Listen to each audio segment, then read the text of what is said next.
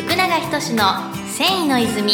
リスナーの皆さん、こんにちは。ラメイト王子の石川です。福永仁の繊維の泉、今週も始まります。福永社長、よろしくお願いしお願いしま。ますす。はい。では社長、今週もですね、はいえーゲスト企画の第29弾ということで、えー高田織物株式会社の高田社長にお越しいただいております。はいえー高田社長、よろしくお願いしお願いしま。ますすよろしくお願いいたします。はい。では、えー高田社長、第3話目ということでですね、えー前回から、えー高田織物さんの、えー事業内容等々お聞きしてきてるんですけれども、はい。えー今回ですね、えー特に御社の強みの部分ですね、はい。そういったところからちょっとお聞かせいただければと思います。はい。あのーまあ、昔からですね、畳べりっていうと、まあ、黒とか茶色の、まあ、綿素材の無地っていうのが多かったんですね。だからその素材もですね、最近は、まあ、河川を用いた畳べりっていうのが増えてきております。はいそれはまあ発色が非常に豊かであるっていうこともそうですし、綿の糸ってどうしてもこう耐久性という意味では弱かったりもします。ので、はい、あの畳というとこう常にねあの足元にあるものですので、あのしかも動いてないように見えながらいろんな方向から畳っていうのは踏み込むので結構畳,、畳のこの接触してる部分っていうのは大きな力がこうぶつかり合ってるんですよね。だからこそやっぱそこの部分からこう角がほころびてくるっていう部分がありますのでやっぱり耐久性のある素材を使っていかなければいけないなということで、まあ、そういったものを使うようになってきたんですけれども、まあ強みとするとですねやっぱり他社とのその違いを売っていこうということで、はいそういったあの、まあ、きらびやかな、まあ、丈夫で色のきちんと乗った糸を、まあ、使っていっていろんな柄の入った畳べりを売るようになりました。で今ではですね、うまく約1000種類の畳べりっていうものを作って、その他にも特別注文の畳べりもこなしていきながら、かつまあ多品種、小ロット、単納期っていうところを、まあ、メーカーとしての最大の強みとしてですね、お客様にお届けをしていくと。例えば、まあ、明日、まあ、10錠も欲しいんだけどなっていうふうに言っていただけましたら、あのまあその日のまあ3時ぐらいまでご注文いただければ、もう即日出荷をすると。アスクル並みですね。ありがとうございます。はい。ということでね、まあ、あの、まあ、デザインとか、まあ、品質とか、まあ、いろいろあるんですけれども、やっぱお客様になんでうちの商品選んでいただけるのかっていうと、まあ、それに加えて、すぐ届けてくれるっていうところもですね、まあうちの会社の、まあ、強みの一つかなと。なるほど、なるほはい。ど。で特注品も、こう、依頼がやっぱりどんどん多くなってる感じなんですか？そうですね。まあ、昔はもう定番品の商品ばっかりをアナウンス。すみません。電話の音聞こえてますか？大丈夫です。あ大丈夫ですです。そうです まあ、昔はですね、まあ、定番品の商品ばっかりお届けしていくっていうふうなことに注力をしていたんですけれども、まあ、いろいろその畳べりも昔からどうにかこう自分たちのこう強みが発揮できないかなと。つまりこう1000種類の畳べりを作るということは、定番品で持っている糸の種類が御社の糸を含めて多いですので、はいまあ、そういう意図を独自に組み合わせていって、お客様のご期待に応えていけるような商品を、まあどんどんどんどん開発していこうとうん。いうことをしていました。で、1000種類作るとなると、やっぱ折りやすい商品、折りにくい商品、いろんなものを企画していくんですけれども、ある程度やっぱお客様からいただいたニーズにお答えができるような、まあ、技術も備わってきたっていうところもあったんで、まあ、これをなんとかこう技術を生かしてですね、お客さんのそういったあのオリジナリティのある商品を、まあ付加価値のある商品を届けていこうというふうなことで、うん。はい、最近はそういったことに特に注力をしています。うんもう僕のイメージですと、あのーもういわゆるジャカードの、はい織物とはい。いうイメージが高田さんものすごくあるんですけど、そうですね。はい。それはやっぱりその高田さんのところの特徴の一つなんですか？そうですね。やっぱりその、あの、柄の入っている畳べりっていうのが一番の強みになりますね。うんあの、まあ、無地というのはですね、まあ、無地は無地で一番こうシンプルでありながらも難しいんですけれども、やっぱこう、パッと目で見て違いが出せるところっていうとやっぱ柄になりますので、うんまあ、縦糸と横糸、それから柄の組み合わせでもう全く違う表情を持った織物に変わりますので、まあ、なるほどどこ。まで提案できるかはわかりませんけれども、それっこに、もうジャガードで柄出ししていくと。これはもううちの生命線になってますね。なるほど。はいあのーそもそもの質問なんですけど、はい畳べりの役目っていうのは、はいえーそのいいわゆるこう本当に昔、えーからの畳べりの役目っていうのは、はい何になるんですか？えっとですね、もう、これあの、まあ、昔から大きいところで言うと、もう本当に畳の表の角の、まあ、ほころびを止める。はあ、やっぱ保護、保護の。そうですね。あの、ない時代っていうのはもう動物の皮をあてがってでも、あの、は畳の角を守るということをしてたんです。あ、なるほどと。ころが、まあ、あの中世以降、まあ、近代以降になってくると、まあその畳べりっていうものが、その、柄とか色で相手の身分を表すっていうところもあったりもしますし、はいはいはいまあ、お茶とかお花とかもそういったものが、こう、あの、文化として根付いてくると、まあ、それをこう、軸としての、まあ、作法とか、まあ、そういったものも生まれてきたりもしてます。ですので、まあ、一つはやっぱりその機能性としての畳の角の役は、あの、補強するということ。から相手の身分や立場を表したりとか、伝統的なその作法をこう司る、まあ、間というか、会というか、スペースというか、それをはっきりさせるという、まあ、そういった役割もありますし、で、うん。今で言えばですね、まあ、それに加えて、まあ、やっぱりその装飾性をこうもたらしてうん、お部屋にアクセントをもたらしたり、まあ、そういった、あのー意味を持つ織物にもなってきてます。うんむしろ今ではその役割の方が大きいかもしれませんけどね。はい。もう我々子供の時代はあのヘリは踏んだらあかんというふうに教わってきたんですけど、はいあの踏んだらあかん理由っていうのは何かあるんですか？そうですね。これはあの、まあ、昔からの名残もあるんですけれども、やっぱりその、あ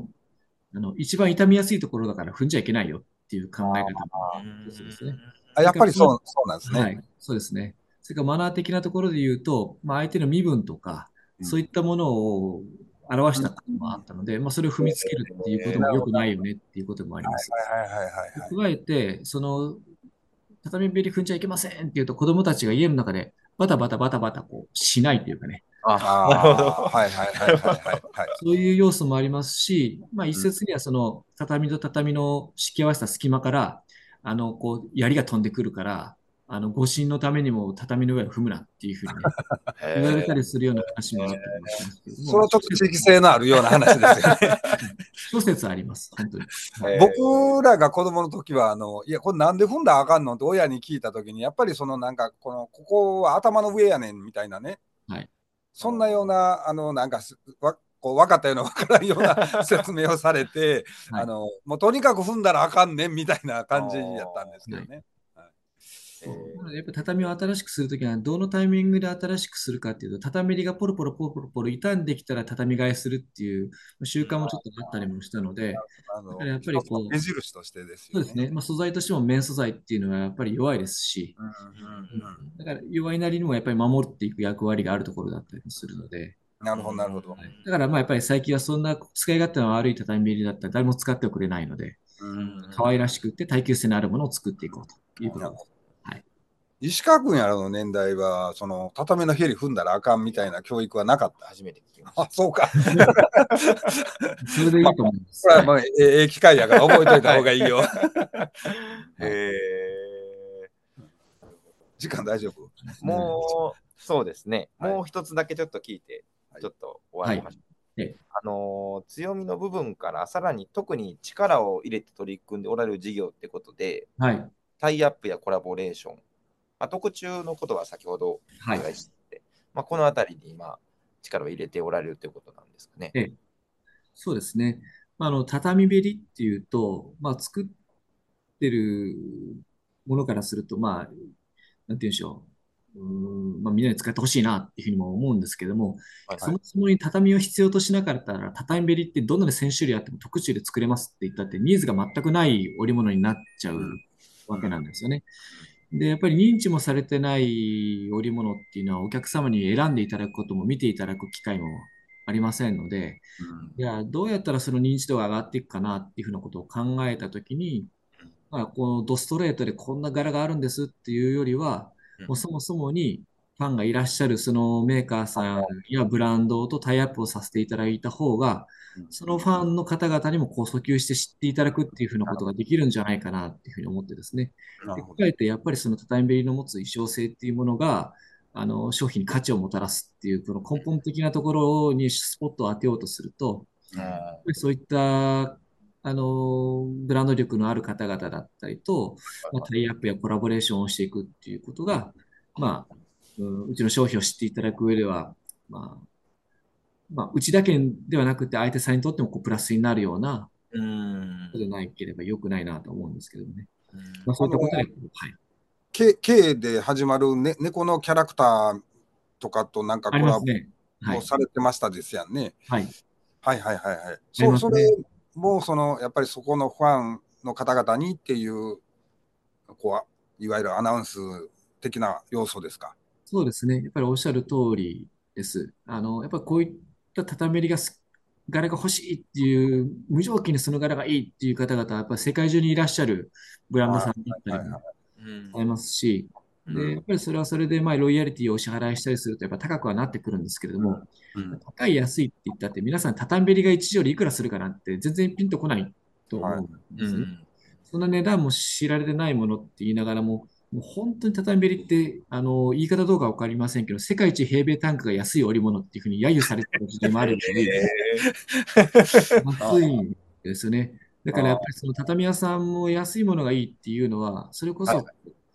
付加価値商材ではなくて、福祉財と同じような位置づけだったりするので、そうなんですけど、やっぱり我々はそこからやっぱり脱却をしていって、うんなるほど。レベルの、まあ、うんデザイン性とか、まあ、高いものから安いものまでいろいろありますけれども、ただ高いだけじゃなくって、うん。まあ、どういう柄であればお客様にとって付加価値のある織物になって、自分たちにとってもお客様にとってもいい商材って何かなっていうふうなことを考えていくと、やっぱそういったものも作っていく必要があるなということでですね、なるほど。やらせていただいてます。それはすいません、あの、あああいうこうロイヤリティをお支払いして、こう、はい。キャラクターとかとのええ。コラボレーションっていうのは、はい。えっ、と、期間がもう決まっちゃってるんですか？えっとですね、期間で決まってるものもやっぱりあります。1年間でこれだけっていうふうな契約をするものもありますし、こんだけやりますんでっていうふうにやって、あのロイヤリティをお支払いさせていただくものもありますし、それはもう、その、そその、その先、その先によっていろいろなんですね。そうですね、もう全く違いますね。なるほど。わかりました。ありがとうございます。ありがとうございます。では、ちょっといいお時間になりましたので、えー最後にですね、えー高田社長の方から何かお知らせとかあればお願いします。ございます。えっと、まあ、畳べりもですね、総合カタログっていうのがありまして、まあ普段はこう現物の見本帳をお届けしたりもするんですけれども、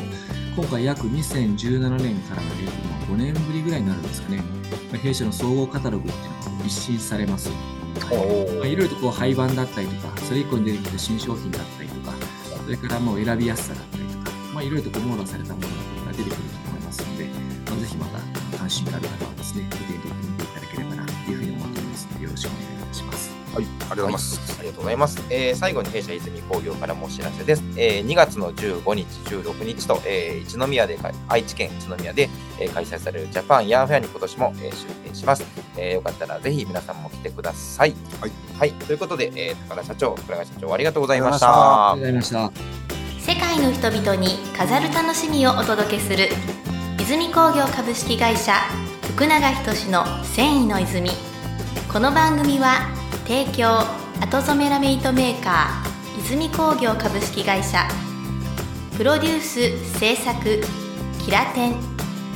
ナビゲーター順天堂でお送りしました。